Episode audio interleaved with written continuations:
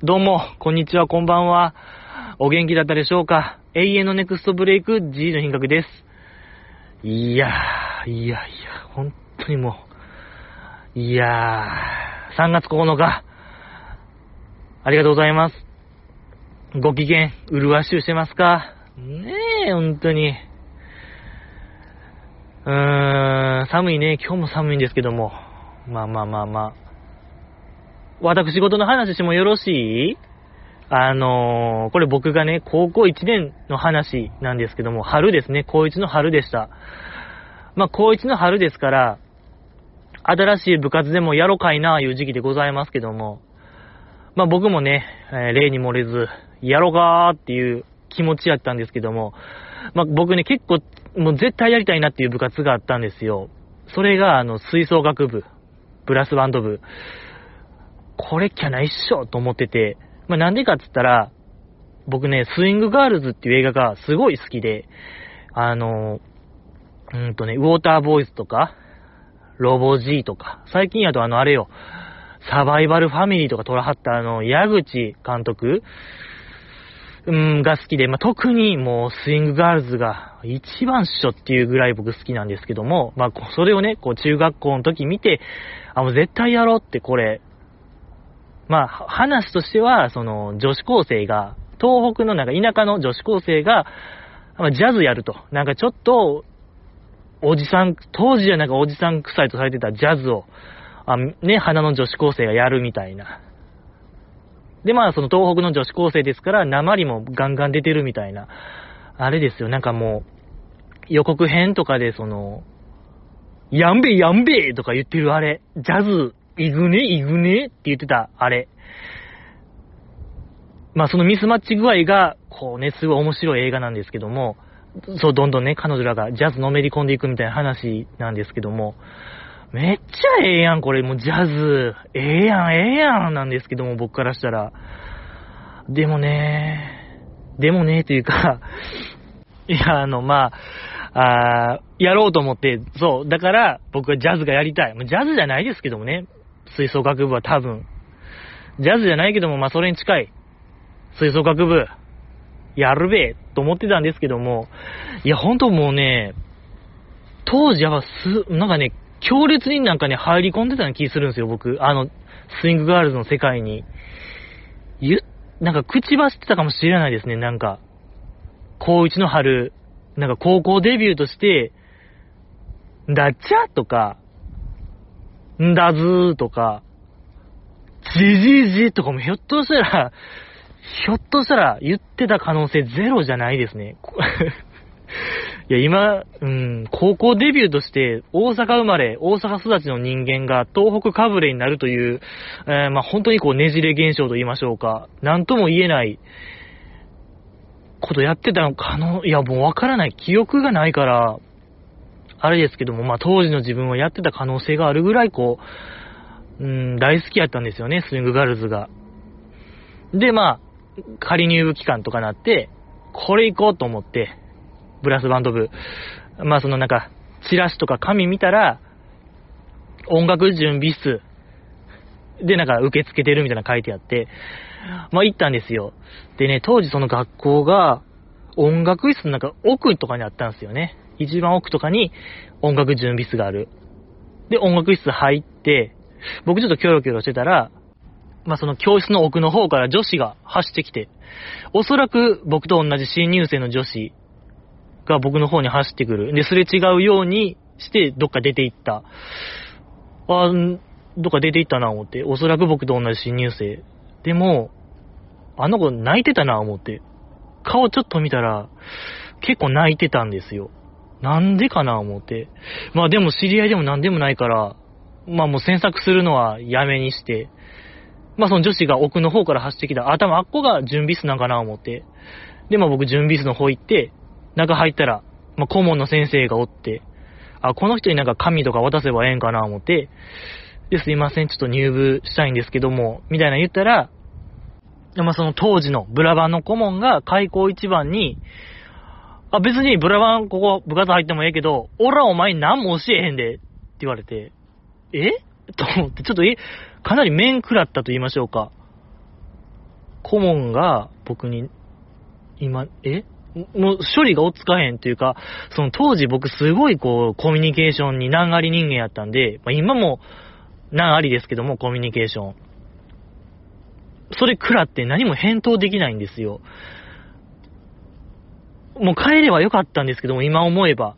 そのまま帰ればよかったんですけども、なんかその、返答する勇気もないし、怖いし、この人怖い。急にもう、喧嘩腰怖い。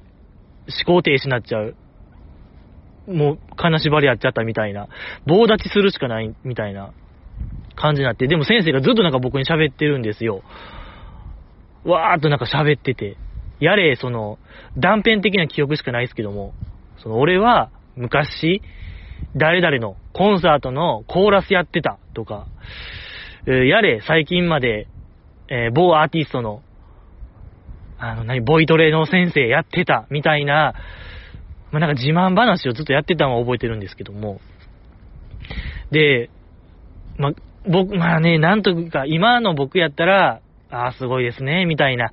まあそういう合図でも打てばよかったんですけども、本当にこう、コミュニケーション難あり人間やったんで、僕ができることは、はあ、はあ、いやあ、はあ、みたいな、本当マジでこれなんですよ。僕の当時のコミュニケーション、言語能力と言いましょうか。もう、あの、千と千尋の神隠しに出てくる顔なし以下のコミュニケーション能力と思ってください。当時のジジイは。もう終わってると言いましょうか。終わってたんですけども、もう僕、ではそんな返事しかできひん状態がずっと続いて、で、先生はずっと一方的に何か喋ってる。で、合間合間、トークの段落ごとって言いましょうか。一つのトークが終わったら、まあでもな、ここの楽器、どれ使ってもええわ。でも、俺はお前に何も教えへんでって言われて。いやもう、その、何そのコマーシャルみたいな感じで、それ言ったらまだ次の話が始まって、で、まだなんか話が終わったら、おう、でもな、俺はお前何も教えへんで、つって、いや、めちゃめちゃなんか、決めフレーズかのような、ブリッジかのような差し込み具合するなとは思ってたんですけども。でも僕は全然そんなこと言えんくて、ああ、おい、ああ、みたいな、ほんと、終わってる返事しかできんくて、もう僕ができるのはほんま聞くことしかできんかったんですよ。先生の話を聞くことだけ。で、この時ようよう考えてたんですけども、おかしな点と言いましょうか。あ、さっきの女の子泣いてたの多分これ食らったからやと思って。あの子も多分、先生から、入ってもええけど、俺はお前何も教えへんでっていうあの必殺技食らったから泣いちゃったんやろな思って。ああ、なるほどと思って。でもまたちょっと気づいて、ようよう考えたら、今入った音楽室、部員ゼロやったな思って。誰も、仮入部期間、絶対誰か練習とかしてるはずやのに、誰もおらんかった。しかも、まあ話遡りますけども、新入生オリエンテーションみたいなのがあって、まあ部活勧誘も兼ねたちょっと催し物みたいなのがあって、そこでブラスバンド部発表なかったなぁ思って、うわー思って、こいつか、こいつか、元凶なんかなぁ思って、すべてがこう、繋がったと言いましょうか。あー、なるほど。腑に落ちたと思う。腑に落ちたと思ったんですけども、僕は何もこう発する勇気がない。もう、どうしたらいいんやろっていう不安しかなくて。でも先生がずっと、なあ言うて、俺がお前の時はな、みたいなのずっと話せて、ああ、ああ、ああ、いや、ほんと、顔なしのモデルは僕なのかもしれない。いや、まあ、あそれはないですね。ちょっと今盛りましたけども、千の千尋の方がだいぶ先輩ですから、僕をモデルにしたはちょっとないですけども、まあまあ僕がね、あうん、そうね。まあ今のは忘れてもらって、まあ僕はほんと話を聞くことしかできんかったんですけども、そう終わってる返事で。まあ小一時間ぐらい経った時、先生がしびれ切らして、いやお前、楽器やりたいんやったらな、その向かいの部屋で、向かいの教室か、向かいの教室やってるお前もフォークソングでもいいやっとけって言われて、まあ先生の話を聞いたら、ブラスバンド部の顧問、プラス、フォークソング部の顧問もやってる。だからお前はそっち行っとけ、みたいな、あこと言われまして、僕がそれで、あ、もう帰れる。もうなんか、ありがとうございましたって言ったら多分これ帰れるやつだと思って、ありがとうございました、つって、僕はそのままとぼとぼ迎えに、迎えにあった教室でね、男女は輪になってギターポロンポロンしてる輪に入っていったんですよ。うん、まあ、当時僕としては、ガガガスペシャルっていうバンドが好きで、で、そのバンドは、吉田拓郎さんとか、なんか昔のフォークソングのカバーをして、えー、何、パンクロック風にアレンジした曲とかも結構あったりして、結構まあ好きは好きやったんですよ。そういう昔の曲みたいなんも、まあ好きやから、まあこれはこれでありかと。もうしゃあない。もう、来世やと、これは。ジャズやんべえは来世に期待やなと思いましたね、あの時。あんな、一瞬でやっぱ崩れるもんなんですね。確固たる、なんか、自信、自信っていうか、やりたい気持ちはあったんですけども、ものの、ねえちょっとで終わっちゃいましたけども。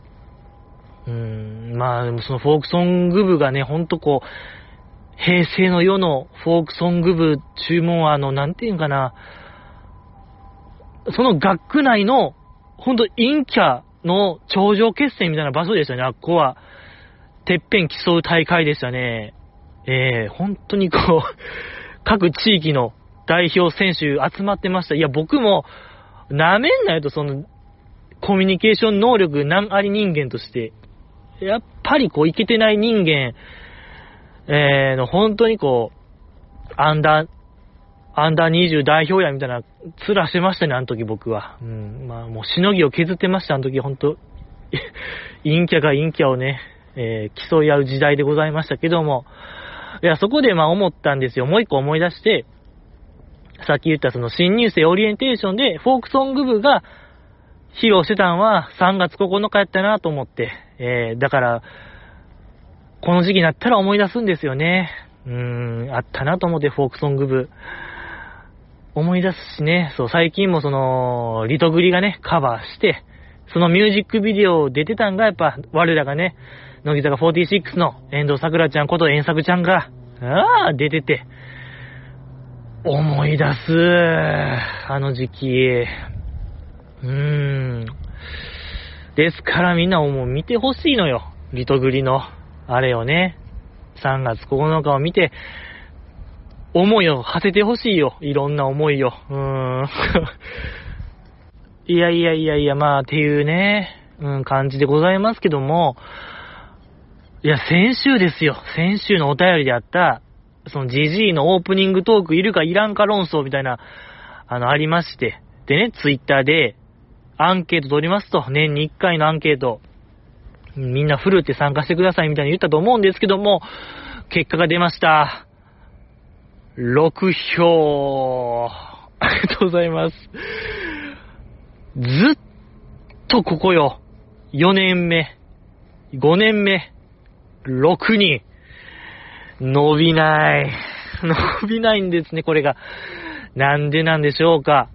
本当に、やってるんですか、これ？ツイッターで流行ってるって僕聞いたんですけど、SNS で。もう、ツイッターの時代終わり？何億人もやってるって聞いたんですけどもね、6人。これちょっと Windows 95みたいな話、今、インターネット黎明期みたいな話？なら僕納得できるんですけども、なんかバグってるね。何かがバグってる。うーん。いや、ほんと、こんな現状維持ってあるのかっていうぐらいずっと5から6よ。2桁の壁はでかい。本当に。学級頼りとかですよ、これ学校で配られるなんかプリントみたいな規模よ、なんかもう。情報波及力と言いましょうか。情報電波力、マジで学級放送以下ですよ。こんな、全世界に向けて喋ってるのに、あんな校内放送以下のなんか、あこ 悲しい、悲しいね、これはちょっと。いや、6にありがたい。ほんともう、G7 とか話よ、これもう首脳会議みたいなノリよ。6人って。もうそれぐらいちょっともう、少ないのよ。会議よ、会議。もう会議開けるよ。もうそういう。えぇ、ー、これちょっと、いや、考え物ですね。やっぱいろいろもう考えなあかん時期かもしれないですね。いや、これ今こそ言っとこう。まだ今年言ってなかったでしょ、あれ。元電白ミンク、ゆめみねむさんのあの、ネムキュンイズムを言っといた方がいいかもしれない。あのね、電波組のライブの自己紹介の時、最後ね、ネムキュンが締めとして、以上6人と、ここにいるみんなで電波組インクでーすって言ってた、あれ。ちょ、みんなあの意識持ってほしいのよ。ここ、ね、この GG の品格と、これを聞いてるみんなで、乃木坂岡中なんですよ。本当に、当事者意識を持ってなんとか、やっていきたいんですけども、なかなか根付かないこのネームキョンイズムが、なんでなんでしょうか。まあみんな乃木坂が好きやからの一言にね、尽きると思うんですけども、これ悲しいね。悲しいよ。いやー、ツイッターもね、ちょこちょこ更新はしてるんですよ。つぶやいてるんですけどね。えー、いや、そうよ。覗い、ね、フォローしてみてはいかがと思うんですけどね。そんなつぶやきはもうないですけども、あでもやってることはやってるんでね、んなんとか、よろしくお願いしますってことで。だからね、そう。それで結果6票入れていただいて、半々やったんですよ、そう。いるかいらんか。3対3のちょうど半分。なんとも言えない結果なんですよね、これがまた。そう、だから、僕は考えました。やります。オープニングトーク、この何とも言えない、オチのない話を僕は続けます。ですが、何かしらの乃木坂要素は入れます。まあ、今日で言う3月9日、リトグリ遠作ちゃんみたいな、そういうもうちょっと、えー、こじつけめいたことします。もうこじつけのコーナーとも言えるぐらい、僕の剛腕プリ。ほんと連想ゲーム、連想ゲームよ。来週から僕のオープニングは。考えてほしい。だからみんなも。どういうじじいのロジック 謎のロジック展開すると思うんで、ぜひね、そこもちょっとね、もう、脱出ゲームじゃないですけども、ちょっと頭ひねって考えてほしいな。これからは僕の話を。と思いますけども、乃木坂ちゃんの話しましょうよ。ねえ、もう絶対やるべき。絶対やるべきよ。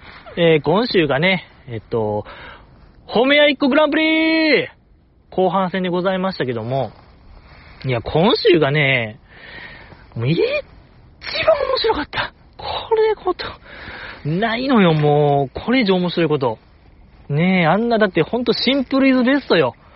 アクリル板1枚であっこまで面白くできるんですから、いや、これほんと乃木坂の底力みたいなの見ましたね。ポテンシャルを秘めてるよ。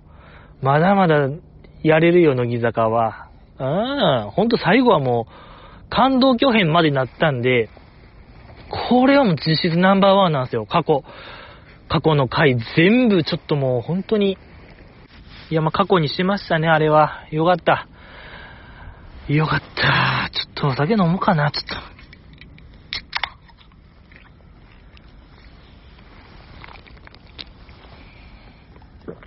と。ああ。美味しい。うん。まあ、はじめがね、田村まゆちゃんと、久保ちゃんの、えー、両親公認仲良し対決でございましたけども、これまた名勝負。で、あの、久保ちゃんかな？久保ちゃんの攻撃？その、田村まゆちゃんの目が可愛くて、まつげが可愛くて、の、なんか最後の方に、髪質もお人形さんみたいで可愛い言うてましたけども、紙質お人形さんみたいっていうね、なんとも言えない褒め。マジで。パサパサよ。お人形さんの髪って。ポポちゃん人形とか、えー、リカちゃん人形、バービー人形、潤いゼロよ。めちゃくちゃパサパサよ、多分。あんま記憶ないですけど。うん。まあでも、ポポちゃんヘアよ。もうそういうことじゃ田村まゆちゃんはもうポーちゃんヘアっていうね、髪質分かった。これも買うべきでしょ、みんな。明日トイザラス行ってちょっと人形買おう？そういう。いや、もう何でもいいよ、好きな人形。ええ何？もう、熊の人形でもいいよ、最悪。テディベアでもいいでしょう。毛があるやつなら、何でも OK よ。感じましょうよ、田村まゆちゃんの髪質をそれで。うん、お人形さん。だからもう、日本人形でもいいよ、そういう。ひな人形みたいなんでもいいんじゃないですか。うん、なんか何や、うーん、まあ、ひな人形かな。ひな人形おすすめします、僕は。はい。で、また、久保ちゃんの攻撃かな。田村まゆちゃんは、コンビニ行ったら、絶対おにぎり2個買う。そこが可愛いみたいに言ってましたけど、いや、これ有益な情報でございました、また皆さん。ねえ、そう、田村まゆちゃんは、何のおにぎり買うのか。これちょっと、ほんとこう人生かけて考えたいよ、僕は。死ぬまで考えたいね、このテーマはマジで。何かな？いや、まあ僕大体目星ついてるんですけど、絶対明太好き。明太子好き。明太子はもうほぼ確定なんですよ。これ、まあこれもほぼ、あ、あれよ、僕のプロファイリングよ、特技の。プロファイリングを持ってしての答えですけど、田村まゆちゃんは明太子絶対好き。昆布でしょ。のに行こう。これで、もう、ファイナルアンサーしようファイナルアンサー。えー、誰か答え知ってる人いないんですかね？そういう、モバメ撮ってるとか、そういう生のアイドルが好きとか、毎月見てるとか、レコメンとか、欠かさず聞いてる人、おったら教えてほしいですね。多分なんか言ってそうな気もしますけども。うん、まあまあまあ。よかったですね。で、その返答、アンサーの田村まゆちゃんもよかったですね。久保ちゃんはえのき料理が得意みたいな。よかった。いや、そのなんか食べ物で来たから食べ物で返したって言ってた。あのやっぱね、アンサー100点でしょやっぱ同じテーマで返す。これもヒップホップの文法で言ったら、フロア騒ぐよ、あんな、あんな返答できたら。うん。バババババーンみたいな言うでもよかったんちゃうかな田村まゆちゃん一人で。ひな壇に向かってこうね、指突き立てて欲しかったなと思うんですけども。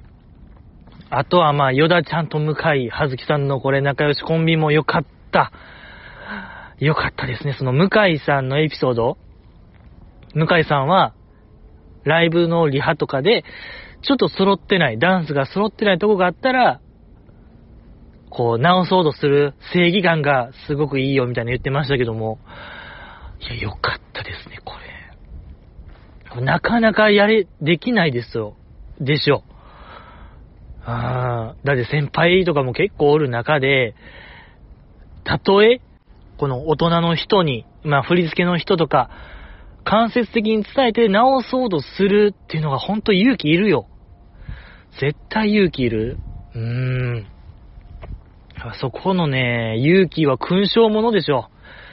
すっごいよ、やっぱあの人。向井さんよかったですね、あの話は聞けてよかったなと思いますし、向井さんからね、ヨダちゃんへの攻撃もよかったのよ。あの、ひそひそ声でね、勇気ってさ、ちょっと変態だよねって言われ。これ、ってるんですよ、向井さん。これ知ってる人ですね。うーん、よかった。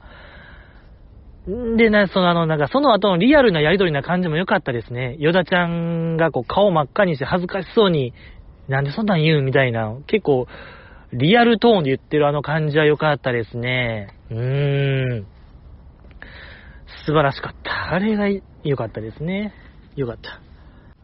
えー、あとはまあ、かぎちゃんと早川ちゃんのね、あの手の内を、えー、知り尽くした者同士の戦いも良かったですね。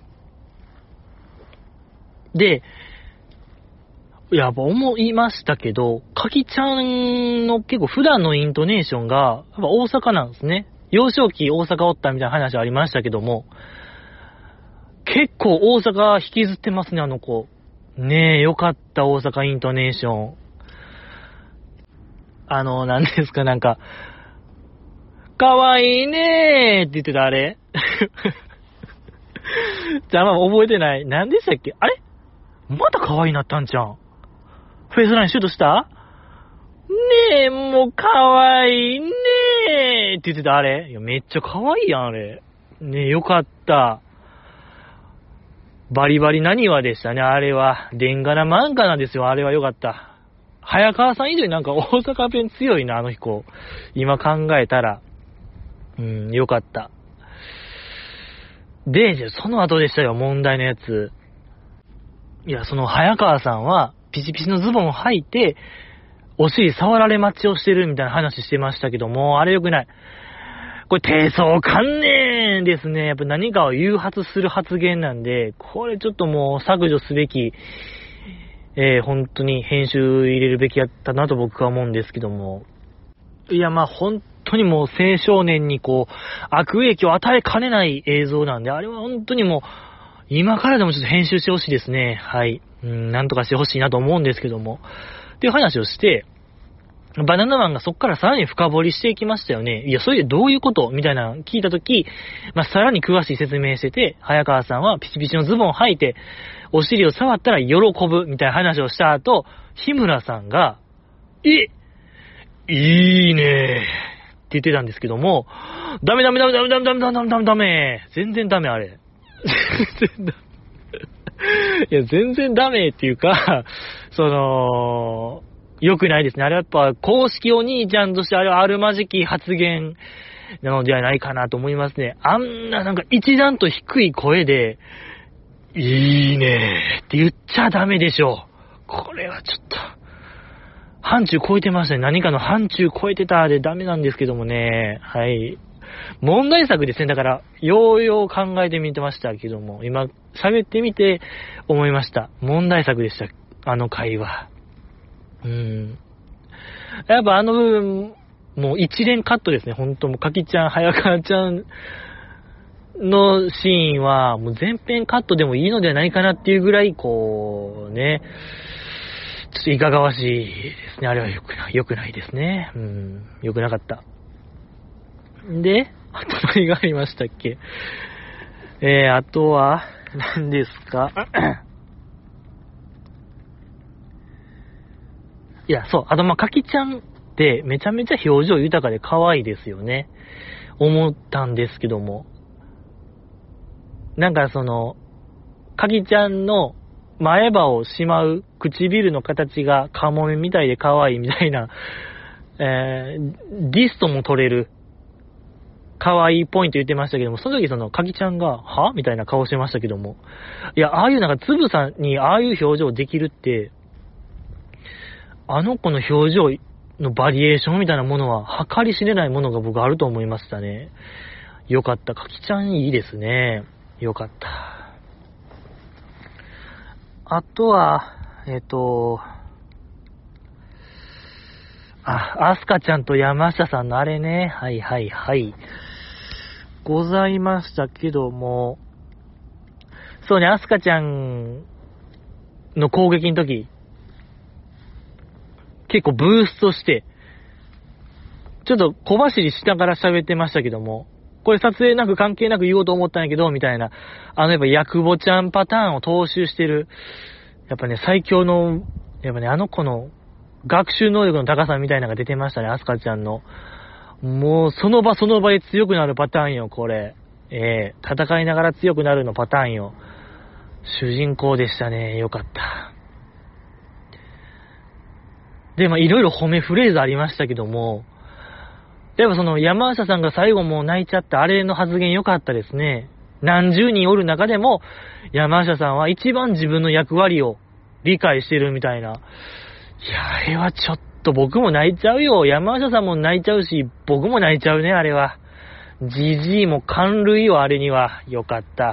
あですし、山下さんと結構言ってましたけども、先輩から褒められることがほぼないって言ってましたけども、やっぱそういうグループなんですかね、乃木坂って結構、異常に、その横のつながりは強いけども、縦のつながりが希薄なんですかね。えー、まあ、それを浮き彫りにした回なのかもしれなかったですね。よかった。ですし、なんでしょうか、その、ミーグリとかで、その僕ら、ファンが、オタクがどんだけ褒めたところで彼女らには届かないと言いましょうか。響かない。まあ、それはそれで別なんでしょうかね。そう、僕らがあの時のあれめちゃめちゃ良かったみたいな話、多分絶対してると思うんですけども、やっぱ桁が違うんでしょうね。先輩との褒めと僕らの褒めの、やっぱ割合、全く本当にも何千分の1とかの話になっちゃうんですかね。これはもう 悲しいよ。これは悲しい。うん。だからもう僕らはもっともっと褒めるしかないっていうのが出てきましたね。ええこれはもう僕らにも課題ができました。考えましょう、僕らも。うん。もっと工夫を凝らした褒めをしないと、えーいけないのかもしれないですね。はいはいはい。あと、まあ、エキシビジョンマッチでね、最弱王決定戦もありましたけども、いやー、なかなかでしたね。あの映像は価値ありましたね。うーん、あれは、えー、マナッタンとね、セイミヤさんとの戦いは良かった。そのマナッタンが、セイミヤさんに、なんか、渡したいもんがあんねんけど、つって、胸元ゴソゴソして、なんもありませんって言って、あれ、あれは何なんでしょうかね、一体。本当にこう考えさせられる技でございましたね。でもたまらずそれ見て設楽さんが、いやもう昨日今日デビューした子みたいやな、みたいな。すごいな、みたいな言ってて。で、テロップでもう激滑り、みたいな、大滑り、みたいな書いてて、その時その、アスカちゃんがもうその風景見て、やっぱそういう人の不幸好きですから、ありえへんぐらい笑ってたのが良かったですね。もう素晴らしかったあの映像はなんか。ああ、やっぱ乃木坂だなっていう瞬間でございましたね、あれが。うん、良かったのよ。し、なんか、セイミヤさんも、ね、あの、ブースト政権好きかましてましたけども、いや、僕ね、ちょっとき、あれちょっと気づきましたね。僕またあれで気づきがありました。セイミヤさんが、こう、後ろに下がってるとき、ちょっとやっぱ鼻息荒かったんですよね。なんか鼻息の音が聞こえてたんですよ。マイクが拾ってたと言いましょうか。その46時間テレビの大運動会の時、ハーフタイムショーありましたけども、各期別がなんか応援するみたいな。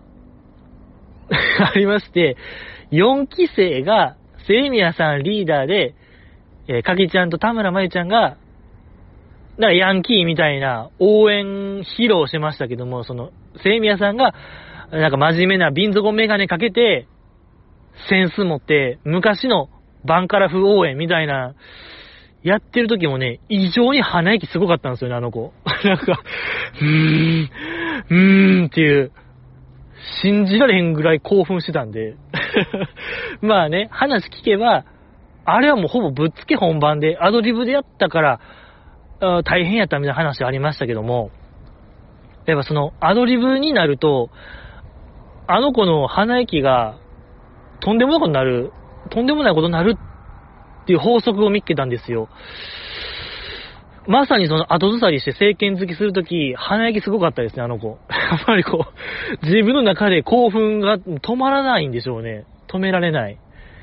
バイソンかのような、暴れ牛のような、ええ興奮したらすごいから鼻息が。バイソンセイミヤとも呼べる。うん。そうね。バイソンレイでしたね、あれは。素晴らしかったよ。うーん、まあ見てて思ったんですけども、仮説ですけども、あの回、深夜2時とかに撮ったんですかね。撮影。収録開始、深夜2時じゃないと、あれ、辻褄合わないんですよね、あのテンション感。変なテンションでしたからね、本当にこう、うん、そういうお泊まり会の深夜2時、3時のテンションでお届けしてたのが良かったですね。うーん、良かったですね、あれは良かった。では、次の46時間テレビがあるならば、夜は人狼じゃなくて、もうね、褒め合いっ子合戦しましょうよ。とにかく、ああいうちょっともうネジ緩んだ状態の褒め合いっ子も見たいなと僕は思いましたね。えー、以上でございますか。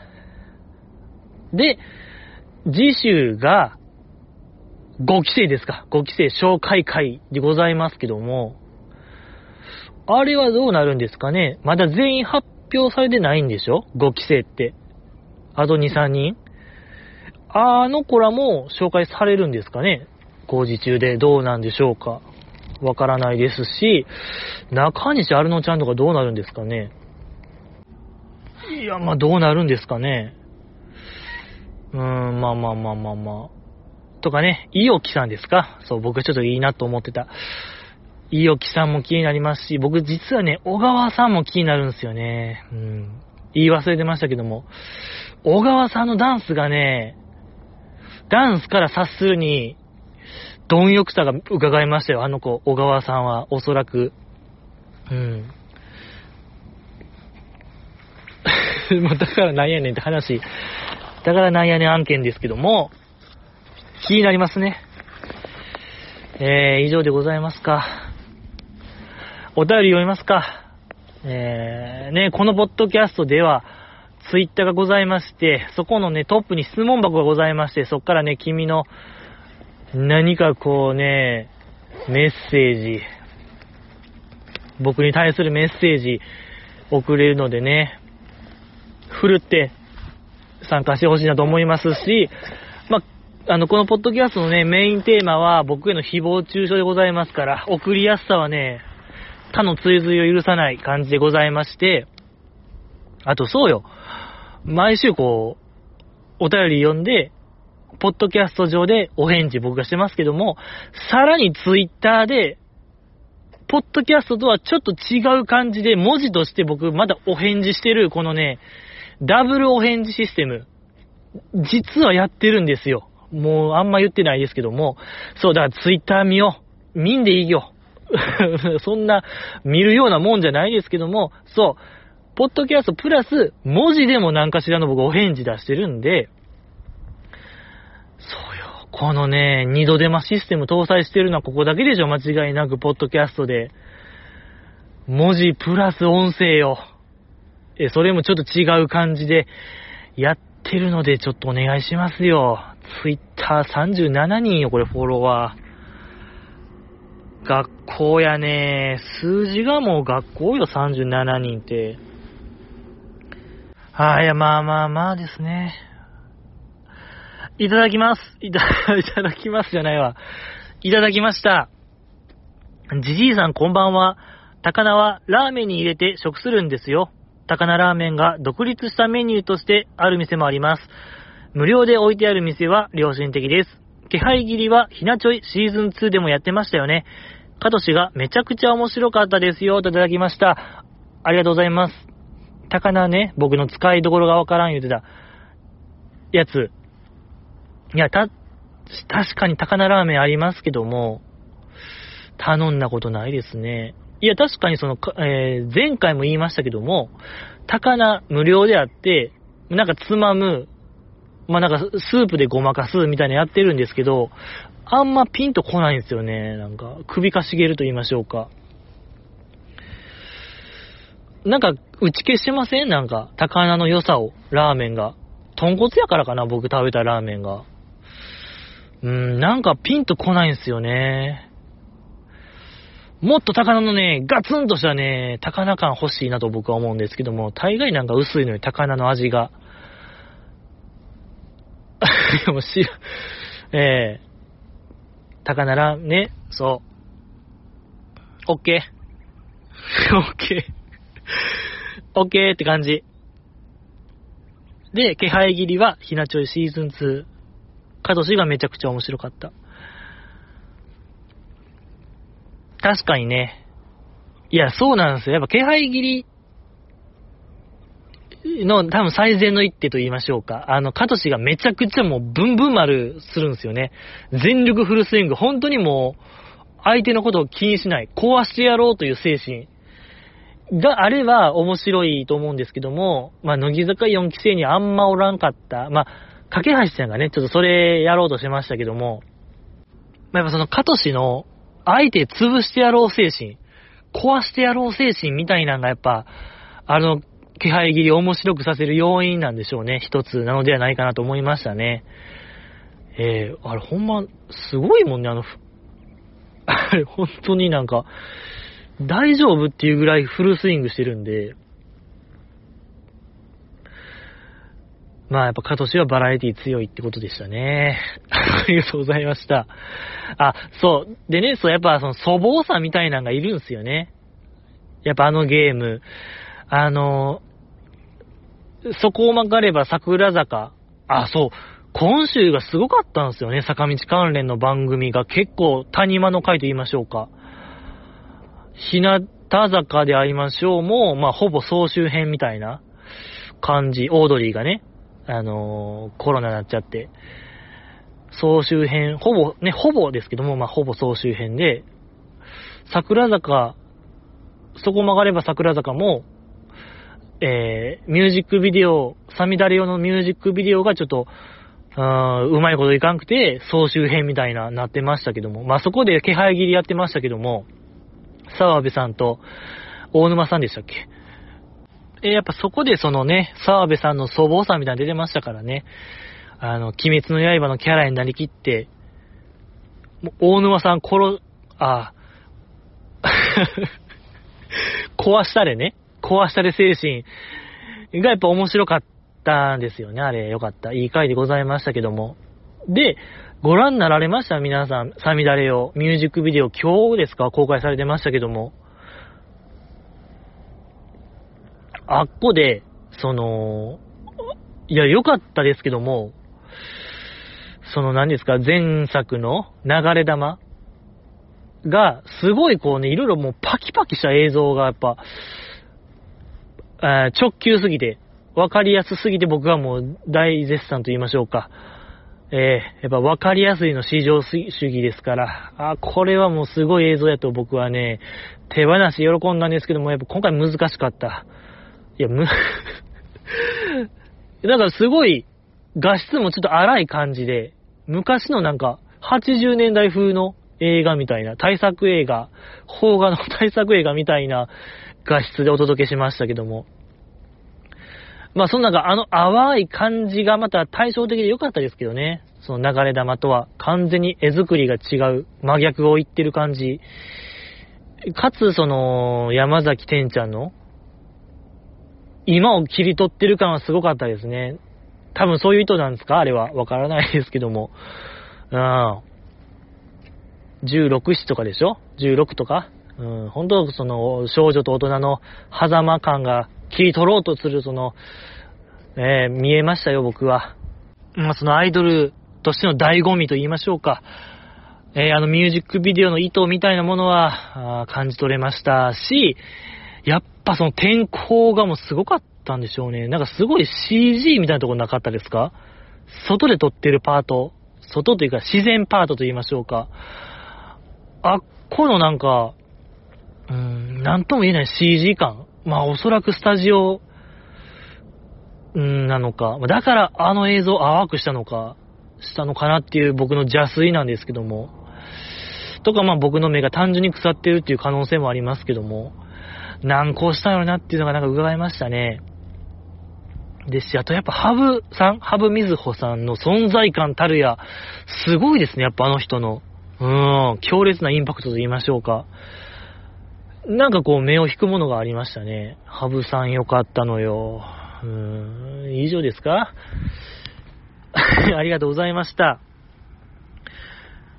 次、読みたいと思います。ふたこ、ふたこぶラクダを召喚。キーちゃんのバグった引き笑いの件です。じいさんのために、乃木中の2期生ハウスを1万回見直したのですが、残念ながら映っていませんでした。それにしてもこの回は神回でしたね。確実なのは、久保ちゃんの LINE ライブ、乃木坂上り坂の直近回、のまあたりを見てください。腹がちぎれます。それと、ひなこの卒業コンサート開催が決まって本当に良かったですが、一言だけ言わせてください。アンダーライブなんですよ。出演者が。仲良しのアスカやあやねちゃんやしーちゃんが出ないんですよ。なんだかな最後の最後に味噌をつけた感じなんだよな運営さんよといただきました。ありがとうございます。えー、これも前回のあれですか？キーちゃんのバグった引き笑いが僕が全く受信できなかった話でございますけども、丁寧に教えてくれたんですね。それが、ま LINE ライブの乃木坂上り坂の直近会。えー、拝見しました。はい。確かに、僕がその吉高由里子さんみたいな感じですか？みたいな言ってましたけども、全然ちゃいますね。単純な、単純な引き笑いですね。ほんとこう、明石家さんまさん的な引き笑いでしたね。そう。で、キーちゃんがなんかそれをすごい気にしてるのが可愛いですね。いじらしいと言いましょうか。そう、自分が、ふーっても引き笑いしたら、口を押さえて、やっちゃったみたいな、やってもうたみたいな顔してるのが可愛かったですね。で、その僕、初めて見たんですよ。LINE ライブのやつ。乃木坂、上り坂。久保ちゃんが MC のやつ。いや、これ、思ってる以上に久保ちゃんが久保ちゃんでしたね。僕の知らない久保ちゃんがそこにはいましたね。もう何ですか、そのいろんなキャラクター、面白キャラクターをコロコロ、なんか、1個2個やないですね、あの子の引き出しの数、面白キャラの。いろんなキャラ出して、いや、めっちゃ面白い久保ちゃんでしたよ。新発見でしたね。いや、やっぱその、なんていうかな、あれ、あのキャラ、あのキャラをその、やっぱラビットで出せないっていうのが、かなり本人的にもやっぱり不甲斐ないというか、悔しい、歯がゆい、いずい感じが出てたんでしょうね。だからやっぱ、もうああいうこと言っちゃうんでしょうね。できるのに、みたいな。ね、そのやっぱ、ホームになればなるほど、人数が少なければ少なくなるほど、やっぱラジオしかり、あの、LINE ライブの放送を見る限り、久保ちゃんは輝けるんで、やっぱそのアウェイに激弱激弱言うとあれですけども、うん、ちょっと萎縮する部分があっちゃう、あっちゃうんでしょうね。もうほんと語弊なく言ったらもう内弁慶。最強の内弁慶ですね、久保ちゃん。最高の女性やないですか。やっぱ僕も、もう西の内弁慶と名乗ってもいいぐらいやっぱ内弁慶なんで、うん、やっぱこう一人になればなるほどもう僕が強くなれるんで、河川敷に行けば行くほど、いやいや、もう、川に近ければ近いほど僕はもう絶叫できるんで、いやね、他人とは思えないですね。やっぱ久保ちゃん。うん。わかる。気持ちわかりますね。よかった。で、そのやっぱ、アウェイになればなるほど、知らん人がおればおるほど萎縮するのさえ克服したら、久保ちゃんとんでもない人間になれるんちゃいます？もう、ごぼう抜きでしょう。うん、あれを外で解放できたならば、多分もうできるでしょう、おそらく。ねえ、あのスピード感見る限り。よかった。よかったし、この前のラジオ聞きました、あの、秋元康さん、乱入、乱入会というか、まあ、ゲスト会。やっぱ、久保ちゃんが 萎縮して、まあ、まあ、萎縮するのは当然ですけども、うん。まあ、僕、ね、そう、あの日は、一日日本放送ジャックしてて、秋元康さん。まあ僕3番組ぐらいで聞いてないんですけども、フワちゃんのラジオと、えー、久保ちゃんのラジオ。で、その後の佐久間さんのラジオ。一番、秋元さんも萎縮してましたね、久保ちゃん時は。ええー、やっぱあれは、良かったですね。とか、フワちゃん、あのやっぱフワちゃんが結構ギブした瞬間があったのも面白かったですし、秋元康さんに対して、なんか全く弾まんから、もう苦し紛れで指原さんに電話するとか、面白かった。なかなかは見れないんでタップする瞬間というか、フワちゃんが、あれは結構もうタップした瞬間でしたね。よかった。よかったですね。やっぱ、やっぱ面白かったですね、あの週、先週は。うん。とか、そう、佐久間さんのラジオで言ってましたけども、ああいう乃木坂とかの新曲の順番というか、まずメロディーが来て、で、ミュージックビデオ撮って歌詞が最後みたいな、すごいなっていう、あれ。うん、とか、乃木坂とかのその作曲、メロディーのまず、候補が1000曲ぐらいあるみたいな言ってましたけども、そっから選ぶみたいな1曲。とんでもない作業ですね。1000曲から1曲選ぶっていう作業。いや、マジでエグいなと思いましたね、あれは。いや、もうわけわからんくなりますよね、そんな途方もない作業というか。なんていうかな。まあ、いっか。で、その北野ひな子さんの卒業ライブが、アンダーライブなんすか。えぇ、ー、いやいやいや、これ、憤慨ポイントでしょ、僕ら。憤慨、憤慨よ、これ。うーん。ちょ、寂しいですね、それ。寂しいなぁうーん。乃木中の2期生ハウスを1万回見た。はあ。そっか。えーごめんなさい、ちょっと冷めすぎましたね、今の返答。えーいやいや、1万回も見たんですか。ええいやいやいや、さすがですね。これはもう、おったまげーですね。こんなもう、参りました。で、腹がちぎれる。腹がちぎれるってね、霜降り明星のラジオとか好きなんですかね。よう言うてますけども。ありがとうございました。次、読みたいと思います。えー、じじいさんこんばんは。先日のレコメン、堀美央奈は聞きましたか？のりさんが生き生きとしていました。美央奈も相変わらずの切れ味鋭くバッサリいく感じ。一年ぶりとは思えない二人の相性の良さが、といただきました。ありがとうございます。聞きました、レコメン。めちゃくちゃ面白かった。いや、まあ、その堀ちゃんの、ちょっとね、卒業して落ち着いた感じになってるんですけども、お便り通り、切れ味は全く変わってない。めちゃくちゃ面白い女性ですね、やっぱり。改めて、ね改めて見ましたけども。ゲームやってる言ってましたね、最近は。よかった。うん。バイオハザードやってる言ってたんで、これはもう、よかった。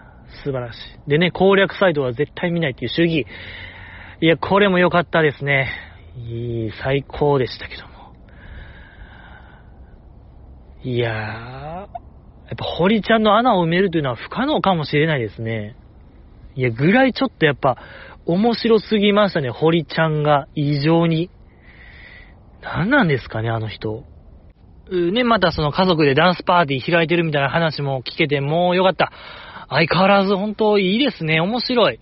ですし、ちょっとやっぱその、お姉さん感出てて面白かったですね。そう。なんか、年相応と言いましょうか。あの、やっぱリスナー層に合わせた、堀ちゃんの感じも良かった。めちゃくちゃ良かった。もう、老害かもしれない、僕は。もう直視できない。もう直視できない現実もありますね。今の現状を。やっぱ、堀ちゃん良かった言うてもずっとなんかもう、あの時代が良かった言うてるもう、本当もう老害退場よ、これはもう。老害はもう、退場すべき人間やと思うんで、うん、いやまあ、4期生は4期生でね、いいですけども、あー、まあでもやっぱ堀ちゃんよかった。堀ちゃんが、異常、いやほん、あーやっぱ比べちゃダメ。田村まゆちゃん田村まゆちゃんで、そうよ、もうめちゃ川なんすから。あの声がね、早口言葉とかめちゃめちゃいいんですから。あ比べることがおこがましい話ですよね。ありがとうございます。次読みたいと思います。お、俺なんかみつきからキスマーク送られてきたぜ。って、みつきみつきみつきってなんだよ毎回。あ、毎度。は俺なんか、みつきからキスマーク送られてきたぜ。手みつき、みつきってなんだよ毎度。この、手みつきの手がよくわからないですけど、ありがとうございます。これは、あれですか？その、うん、ちょっと前からやってるシンプル嘘シリーズですか？ちょシンプル嘘シリーズ何なんですか？これ一体。もうわからないんですよ。どう対処したらいいのか、どう向き合えばいいのか、この方々と。わからないですし、このシンプル嘘シリーズ結構来てるんですよね。ちょっとまとめて、これはもう晒すよ。これは紹介するというより、もう晒すと言った方がいいかもしれない。今度は、アスニャンから、君らはひたすら褒めてくれ、褒めることばかりしてくれ、とクレームが来ました。文句ばっか言ってごめんよ、といただきました。ありがとうございます。知らんがな 文句ばっか言ってごめんよ、知らんがなですね、これは。これなんなん？これだ、あれですか？モバメとかのあれ？新しいアプリのやつ？ちょもう、もう、答え合わせしましょうよ、そろそろ。なんですか、これ？な、ねほん、ね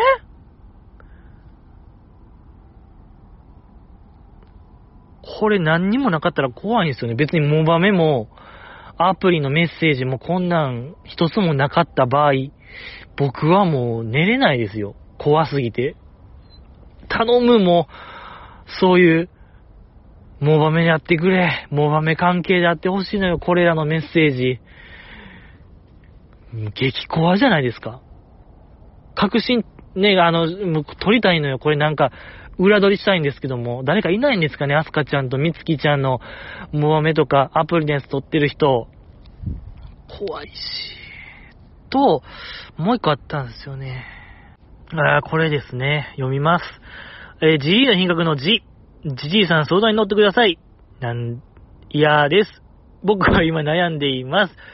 一人で悩んでください。このことを考えると夜しか眠れません。当たり前。えー、実は日向坂のひよたんとひなのなのの二人から同時に告白されて困っています。嘘つくな。えー、日向にハマったきっかけはベミホでした。一緒。そこから、きょんこ、ささく、おたけ、にぶちゃん、すーじ、ひなのなの、ひよたんと移ろい、今は川田さんが気になっています。二期生多い。こんな僕にアドバイスをお願いします。いただきました。知らーん。いやもうそうなるのやっぱ GG の品格の G になると、うん、ちょっとね、突っぱね気味、もう突っぱねでしたね、全部。全編突っぱねでございましたけども。まあ一緒もありましたね。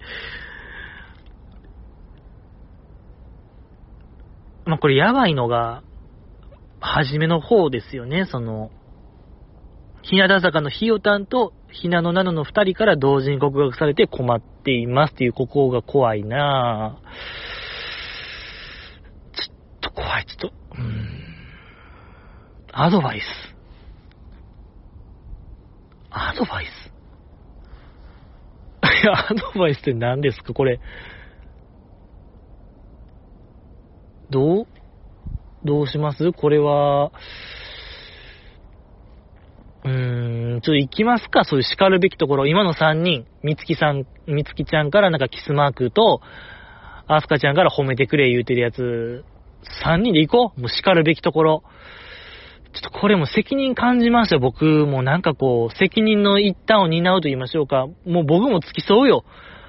えー、隣でちょっと手繋いでいこうみんなで。叱るべきところ。何とは言わないですけども、叱るべきところですよ。本当にこう、もうヒントとしては、あの、ターミネーター2のサラコナーがね、冒頭、白い部屋で、窓もない部屋で、ターミネーターが来るから、みたいな、地球が侵略されるって、あの、なんか、白い部屋で叫んでる感じの部屋行きますか。あの部屋。大人らが、大人たちがね、それを見て、あ、こいつあかんわ、みたいな顔するやつ。あ、こう行こう。もう僕も行きます。うん。あの、やっぱこういう人らを生み出したい、責任がゼロではないんで、えー、いや、ほんとみんなで行こうよ。うん、大丈夫。怖くないから。多分やけどね。ただもう白い部屋よ。思ってるより白いよ。あの部屋おそらく。うん、で、窓のない部屋よ。行きましょう。よろしくお願いしますということで。いや、これでも多分ゼロなんですよ。シンプル嘘シリーズは、これで完結したと僕は思ってるんで、ありがとうございますですね。え で、次、読みたいと思います。日常の後継者問題。じじいさんこんばんは。ひなこが卒業したら日常のセンターは誰がやるんでしょうかひなこが直々にしーちゃんを指名していましたが、しーちゃんはもう選抜に定着していたので、アンダーでの披露の際は別の人になりますよね。レノちゃんあたりどうでしょうレイちゃんあたりも意外と良さそうですが、選抜の可能性高いしなぁといただきました。ありがとうございます。えー、日常の後継者問題。うん、むず確かにこれありますもんね。なんとなしその、マイアン抜けた後、卒業した後は、梅ピオがね、その代わりを務めてはるとか、あーね、古くはあの、深川舞さんの後は、仲の良かった川越ひなさんがね、継ぐとかありましたけども、日常。ええー、まあこの方は、中村玲奈さんか聖宮玲さんあたりがいいのではないか、言うてますけども、結構でも、ええー？いや、一発逆転和田マーヤあるんちゃいます？僕らのマーヤ。僕らのマーヤ。いやーでも中村玲奈さんかなあー、4、でもね、北野さんと4期生のつながりがあんま見えへん。うーん、誰かなぁ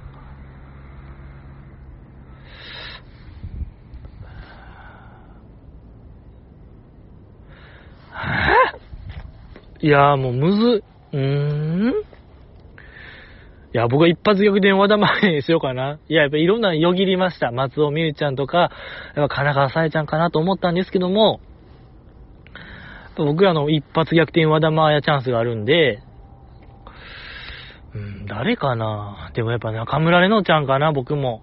そんな気がしました。いや、でも和田マーヤちゃんでもいいような気するけどもな考えましょうよ。これみんな、おのおのあるでしょ。日常の後継者問題。まあ、できたら、そのね、北野ひな子さん、卒業後に考えたいものでもありますけども、えー、4月から考えたいですね、僕ができたら。ありがとうございます。次、読みだと思います。ラビットでアルピーとユミキちゃんの街ぶらロケ見てーといただきました。ありがとうございます。ラビット、ゆみきちゃん。まあ、チンキンでもね、ちょっと話題ありましたもんね。そう、この前のやつでも。もうなんか、バレるぞみたいな、ラビットに。ゆみきバレるみたいな、言うてましたけども。終わらないっすよ、もう。だいたいラビットのね、ロケ、多くて2週ですけども、もうゆみきちゃんが待ちぶらした日にはもうずっとよ。もう、うーん、マンスリーユミキちゃんあるんちゃう？もう。1ヶ月待ちぶらしてる可能性もありますよ。それぐらい、なんかずっと取れそうな気もしますね。うん。みたいですね、ラビットで、ゆみきちゃん。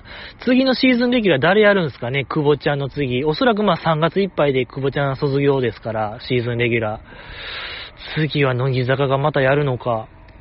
ね、日向坂がまたやるのか、どっちなんでしょうかね。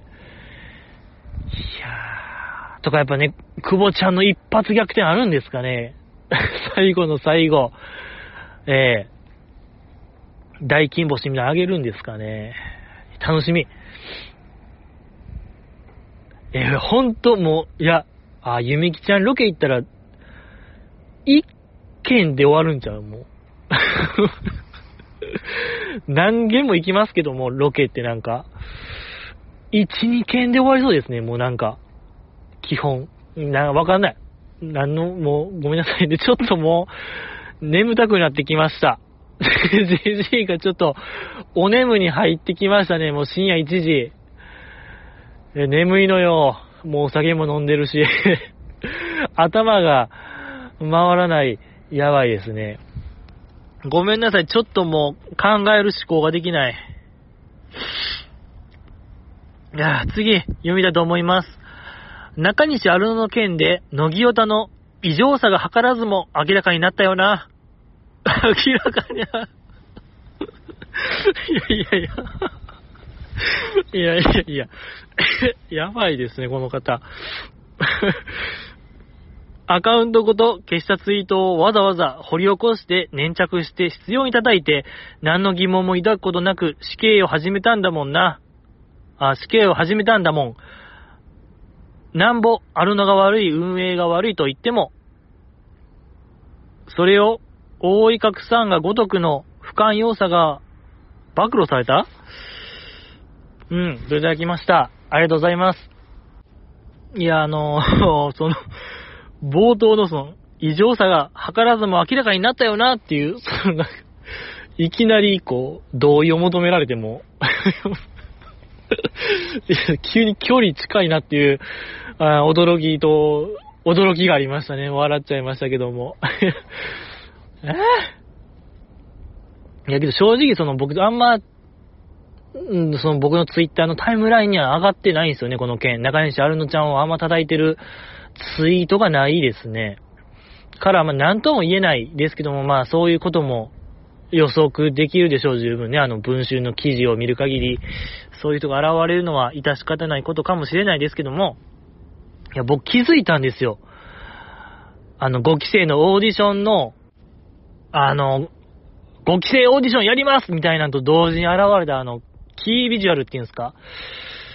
キャッチフレーズみたいに載ってるやつ、あの、この世界の未完成は美しいって書いてたやつ、でね、その、いびつな三角形書かれてるやつ、いや、これでしょ。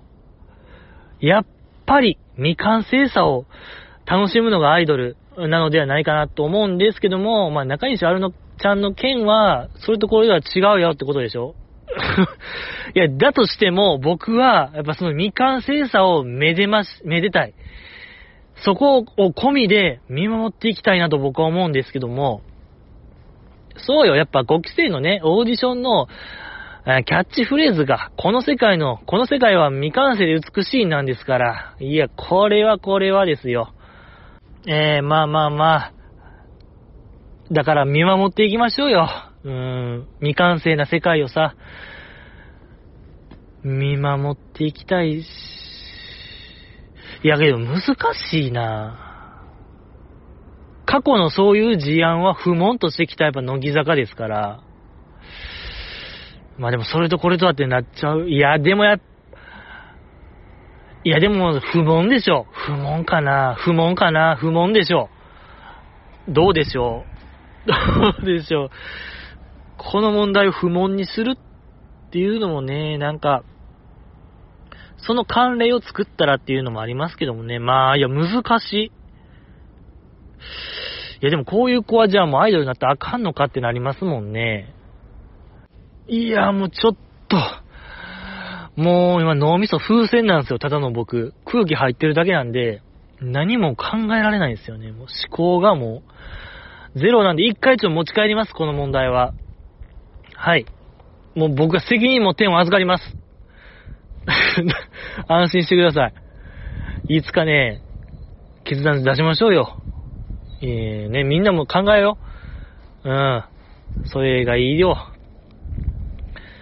だ見守りーってこと。僕がただただ言いたいのは、見守るーってことかな。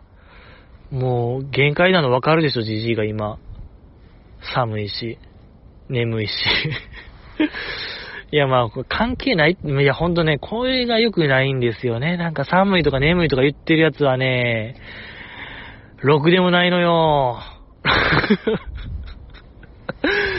ろくでもないからね。まあまあまあ、ありがとうございます。ちょっともう、いつか出しましょう、答え。なんとかして出すんでね。まあ今日はちょっと、もう、考えよう。考えようっていう、考えようっていう返答で、おね、ね、よろしくお願いします。ということで、次、読みたいと思います。えー、ちょいと待ってくださいよ。ジジイさんが推していた、ザキさんがダンスが特に上手いと思ったことは一度もないな。手足が長いだけのような気がするけど、ダンスはセンスと表現力じゃないんですかね。確かに派手さはないけど、みなみちゃんの流れで言えば、西野七瀬も良かったよね。3期は確かに、たまちゃんとレノちゃんかなといただきました。ありがとうございます。いや、おおむね同意してくれた感じですけども、ザキさんがダンスが上手いは ちょっと同意してくれなかった、この方。えぇ、選手のね、なんかダンス、ダンス論みたいな話ありましたけどもね。いや、僕はその、ザキさんのダンス能力、あるよ、いや、ありますって。ザキさん、いや、実はザキさん、誰よりもパフォーマンス能力高い指折りの高さっていうのを僕は言っていきたいですね。やっぱ声もいいですし、ダンスもね、いいんですよ。手、もね、もちろんやっぱ手足が長い。あの人実は。まあね、ザキヤマテイクオフ言うぐらいですから、バード高、えー、バード山崎ですから、手足が長い。やっぱそれってだいぶね、アドバンテージあるんですよね。それだけで。うん。いや、ザキさんこそもうね、集合体かもしれない、乃木坂の。もう僕、それ、断言したいぐらい、山崎玲奈さんのパフォーマンス能力は、確固たるものがあると思うんですけども、ちょっとこの方、分かってくれない。はぁ、いや、ちょ、もう一回見てください。ちょっとザキさんの出てるやつ、うん、最近のやつ、すごいから。うーん。で、西野七瀬さんもすごかった。うーん。そうね、やっぱなんか決めるとこは決めるが大事なんかもしれないですね。うん。ダンスって。い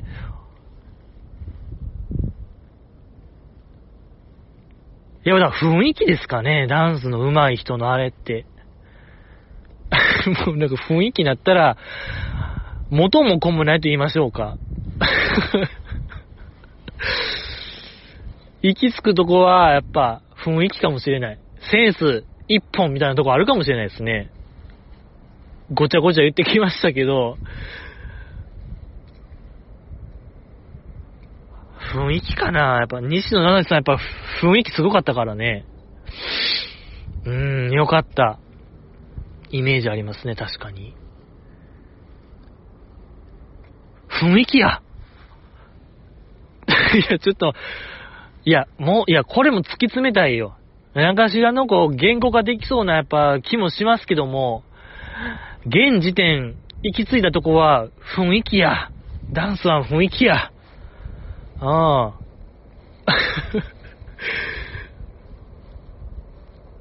そうね、やっぱ、だからやっぱひなちは雰囲気ありますもんね。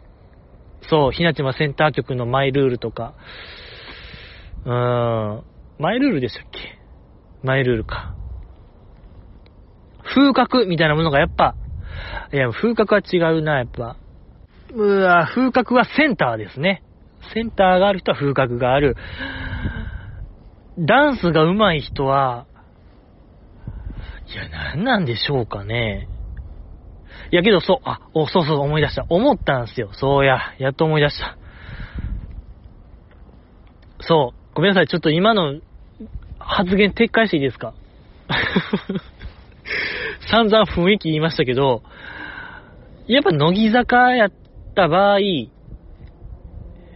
一番大事なやっぱ振りのデカさなのではないかなと思いました。ちょ、先週これ否定しましたけど、振りがでかいだけではダンスが上手いとは言えないみたいな僕話したかもしれないですけども、やっぱ乃木坂って、え、もうやれドームやら、スタジアムとかでやっぱライブやるアイドルですから、となったら、えー、ね、端っこに、もう僕みたいな当日券で座るような人間にも届けるためには、やっぱちょっとでも振りがでかい方がいいのではないかなと、えー、思いまして、振りがでかいのがダンス上手いでもう僕はいいような気してきました。だから、セミヤさん、えーえー、神奈川ちゃん、まあ、北野さん、この辺がもうトップ3なのではないかなと僕は思いましたね。ダンスの上手い。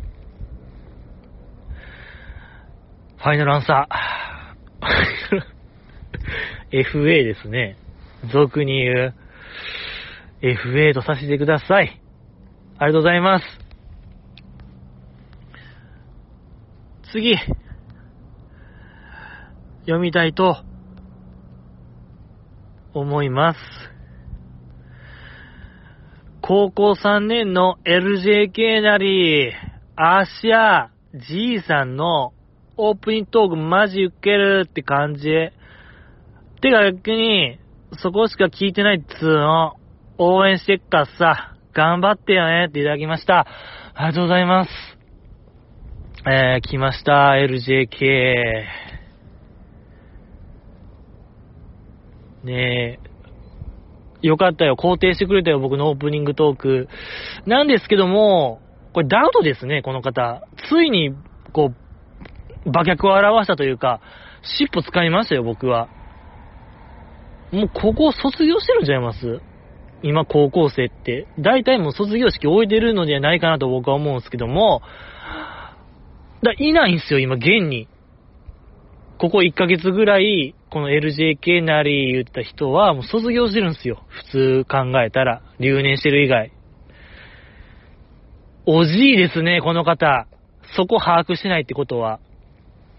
そうよ、なんか今、卒業式早いんで、ちょっと。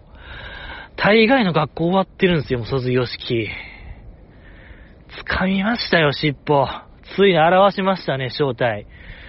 おじい おじい君は、おじいや、やっぱり。このなんとかなりも、池袋ウエストゲートパークのあの、久保塚洋介さんのキング、よろしくの、なりでしょこれはちょっと、バレましたなぁごめんなさい。これは GG のもうね、あ、推理しました。名推理出ました。スッキリですね。ありがとうございます。いやでもね、応援してくれて嬉しいよ。肯定してくれて嬉しいなと思いました。次、読みだと思います。ふたこぶ、ふたこぶラクダを召喚。じじいさん、向井葉月が将棋フォーカス卒業するってよ。公認には文系なのに、積分で自己紹介するアイドル、林ルナを推薦いたしますいただきました。ありがとうございます。えー、えー、向井さんが将棋フォーカス卒業するんですか？ちょっと僕先週見てなかったとか、最近見てなかったですね、正直。ええー、あちょっとこっからも再放送でちょっと僕、ごめんなさい。あ見てなかった。再放送見ます。追っかけます、こっから僕。はい。もう、ラストスパート、見届けますよ、僕が。はい。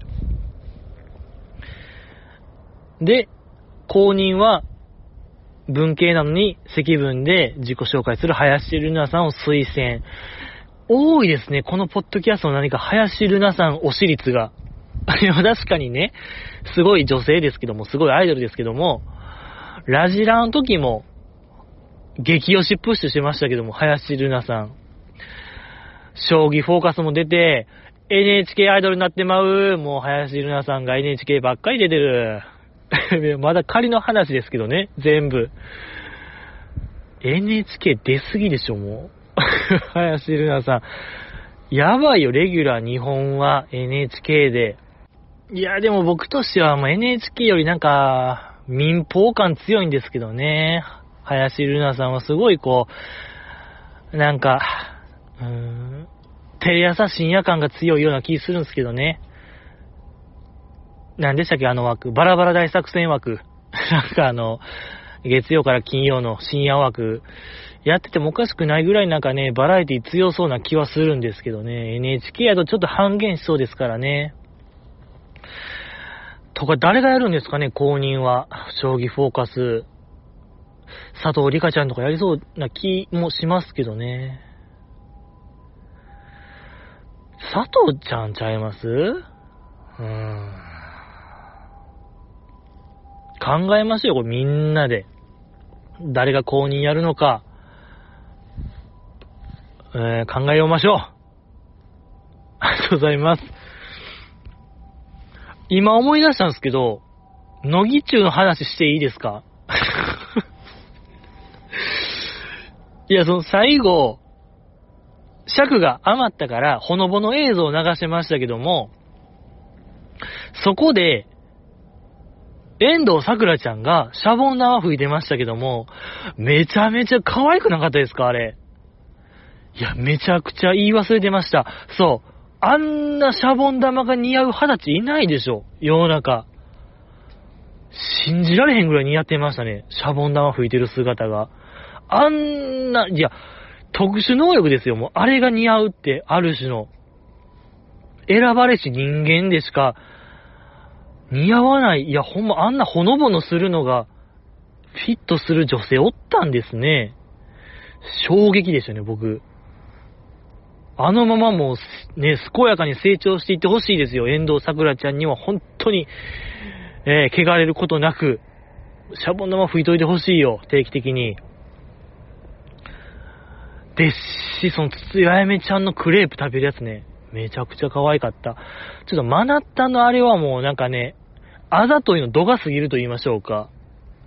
いやけどね、度が過ぎるとも言い切れないというか、あの、46時間テレビのね、それこそ、大運動会の50メートル走、うん、信じられへんぐらいの足の速さ見せてたんで、なんかマナッタンだけ0.7倍速でお送りしてるのかなっていうぐらいなんか嘘みたいな走りしてたんで、いやまあ僕も走りトロいからあれですけども、いや、にしてもちょっと、もう、嘘みたいな走りが面白すぎましたね、ちょっとマナッタンの走りが。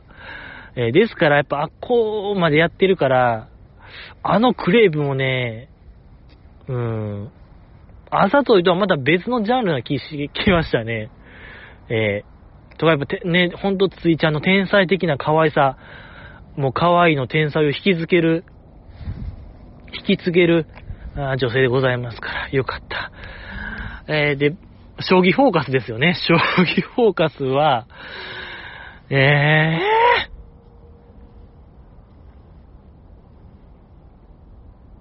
いや、わからない。いや、僕はもう佐藤里香ちゃんと推薦します。はい。ありがとうございました。次、読みたいと思います。アイドルと歌手の違いは、お金を出せる手段に疑似恋愛が入っているかどうかである、という考えをどう思いますかといただきました。ありがとうございます。いや、まだこの方、その、まだ文字ですけども、前半部分はちゃんと漢字で書けてるんですけども、後半の考えをどう思いますかがひらがなですね。怖いのよ。だからこの、犯行声明文チックな文体。何なんですか、この方。もう再三注意してるんですけども。怖いのよ。もう余計怖いのよ、この時間になるともう。後ろ見えない。怖くて。後ろ見れないぐらい怖いですね。もうホラー映画見たかのような怖いのよね、この方。アイドルと歌手の違いは、お金を出させる手段に疑似恋愛が入ってるかどうか。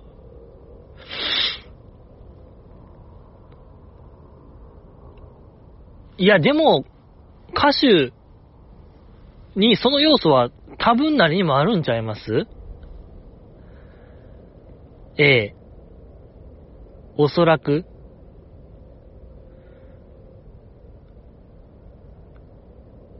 いやー、どうかな。疑似恋愛の要素も、まああるか。アイドルは絶対あるね。うーん。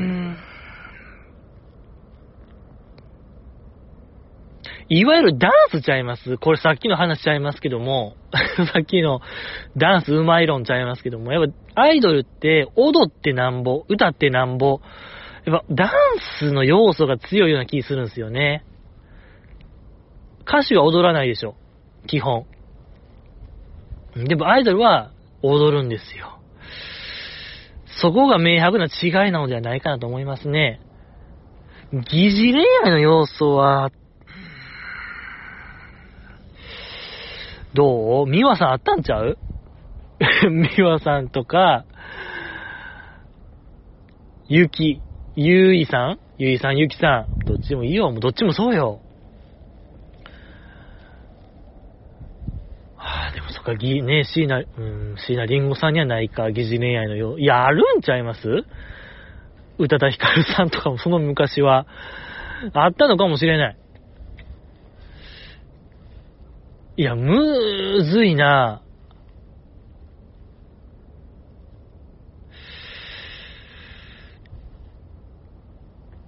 いや、ダンスや。ダンス、ダンス。あ、え、この歌手とアイドルの違いって、疑似恋愛は、ま、三角ちゃいます？でもダンスしてる歌手もおるね。ま、その昔は。言いましやけど、あいみょん踊らんもんね、あいみょんさんは。ダンスしないもんね。いや、ダンスかなダンス。あいみょんさんにやっぱ疑似恋愛要素あるもんね。もうわからん。いやもう喋っててなんかもうゴリ夢中になりましたね、今。なんか、もう、霧の中に入ったかのような、もう平行感覚が狂いましたね、方向感覚が。何を喋ってんやろっていう感覚になりましたけども、いや、ちょっとまあ、それと話は変わりますけども、いや、最近ちょっと乃木坂4期生の恋愛要素、疑似恋愛要素をちょっと取っ払おうとする動きがちょっと見え隠れすると言いましょうか。なんかそれがもうアイドルの雰囲気と言いましょうか、今の、現代の。なんかそういう要素少なくないです？どうです？ちょっと僕、薄々思ってたんですけども、けどやっぱその代わり、何かこう本格派の匂いを出させるというか、割と。あの、スター誕生とか見る限り結構、ね、真剣に取り組んでる感じがして、歌手になろうとしてると言いましょうか。うん。気がしてますね。そんなことないか。そんなことない。見ました？スター誕生終わりましたけども。最終回、ザ・ピースめちゃくちゃ良かったですね。ちょ、また、ハロブロの話になりますけども、よかった、ザ・ピース。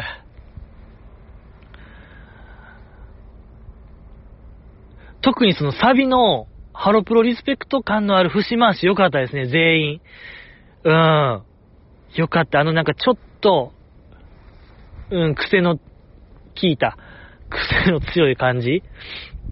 でね、佐藤里香ちゃんが結構前編、リスペクトこもってる感じがしましたね。うん。ハロプロ感ありました。よかった。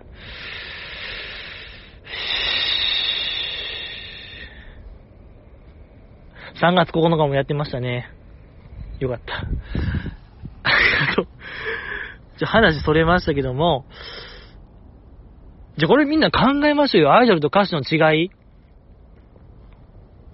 もう僕はダンスがあるかないかになっちゃいました。ちょっと今の僕は。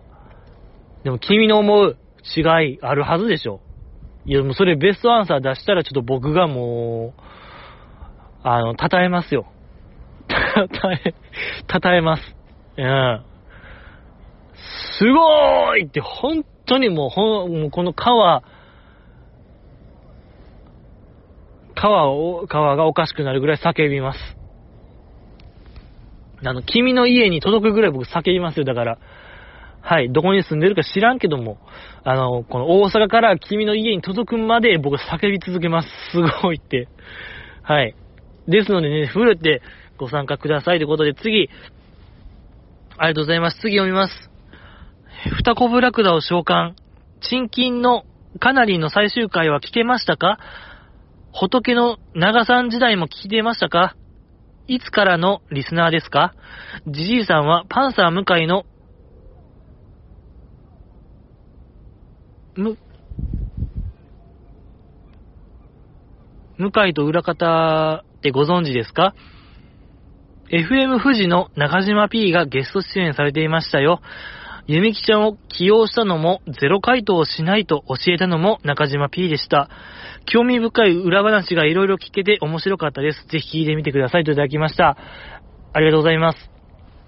いやー、この方ちょっと古参かもしれない。古参というか、古くから知ってくれてるのかもしれないですね、このポッドキャスト。僕が、その、かなりの賃金ラスト聞いてないっていう話を振り返ってるってことは、すごいな。聞いてない。今も聞いてないですよ、僕、かなりのラスト。どういう話をしたんですかね。うん、やっぱ、かなりん会面白かったのは、なんか、うん、わけわからん下ネタぶつけられてた回がやっぱり一番おもろかったですね、あの、脇うどんの回とかね。ね、あれは異常に面白かったですね。とか、一番僕記憶残ってんのが、カナリンが、あのタロット占いができるっつって、実際にスタジオタロット、自前のタロット持ってきた回。で、RP2 人が全くその、占い全般信じてないんですよね。だからずっとバカにしたこと言ってるんですよ、カナリンに。適当なこと言ってて、カナリンがもう、怒りすぎて泣きそうになってる回が、一番おもろいですね。そう、平子さんが結構、えー行き過ぎたいじりみたいなのしてて、カナリンがちょっともう、怒りを超えて泣きそうになってるあの回はみんな聞いた方がいいよ、あれは。面白かった。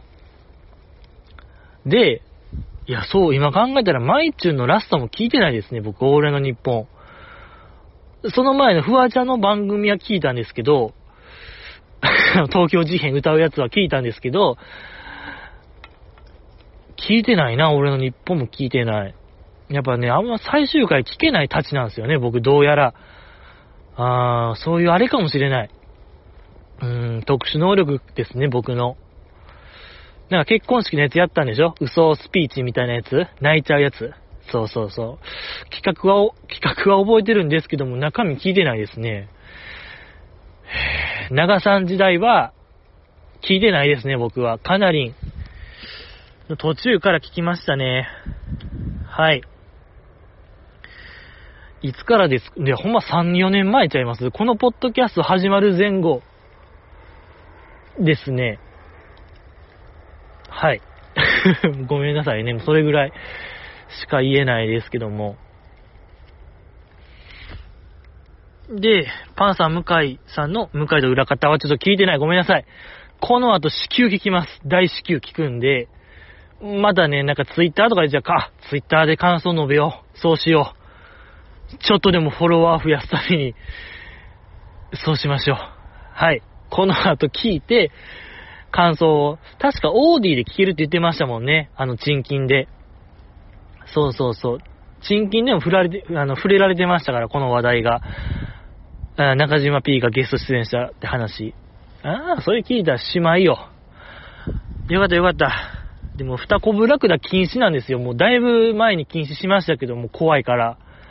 まあ、ルーツ知れましたけどもね、この二コブラクダっていうのは浜岸ひよりさんがね、えー、岸学さんですが、ドキドキキャンプの岸学さんにつけたあだ名なんでしょやっと知りましたよ、この前の総集編で。えー、ルーツ分かったけども、もう怖いのよ。もうこの時間に二コブラクダはもうお化け寄ってくるから、邪気が来るから、なんか、そんな気がするから、もうやめてください。ってことでいいですか？今週は以上ですか？あのー、怖かったですね。何かこう、怖かった。いや、僕ね、お化けとか信じないたちですけども、やっぱね、なんかもう脳が錯覚しだしましたね、最近。怖いわ。ちょっと。何回か怖いなって思いましたね。本当にこう視線を感じますね、最近。このポッドキャストやっていると。嫌な気がしますね。やっぱ良くないよ。深夜にそんな河川敷、水場行ったら、お化け出るよ。僕がお化けかもしれへんしね。すでに。君の聞いてるこの声、お化けの声かもしれんよ。もう、じじいは、お化けや。僕はお化けです。やっぱね、まだまだ寒い日は続きます、皆さん。あったかくして眠ってください。ありがとうございました。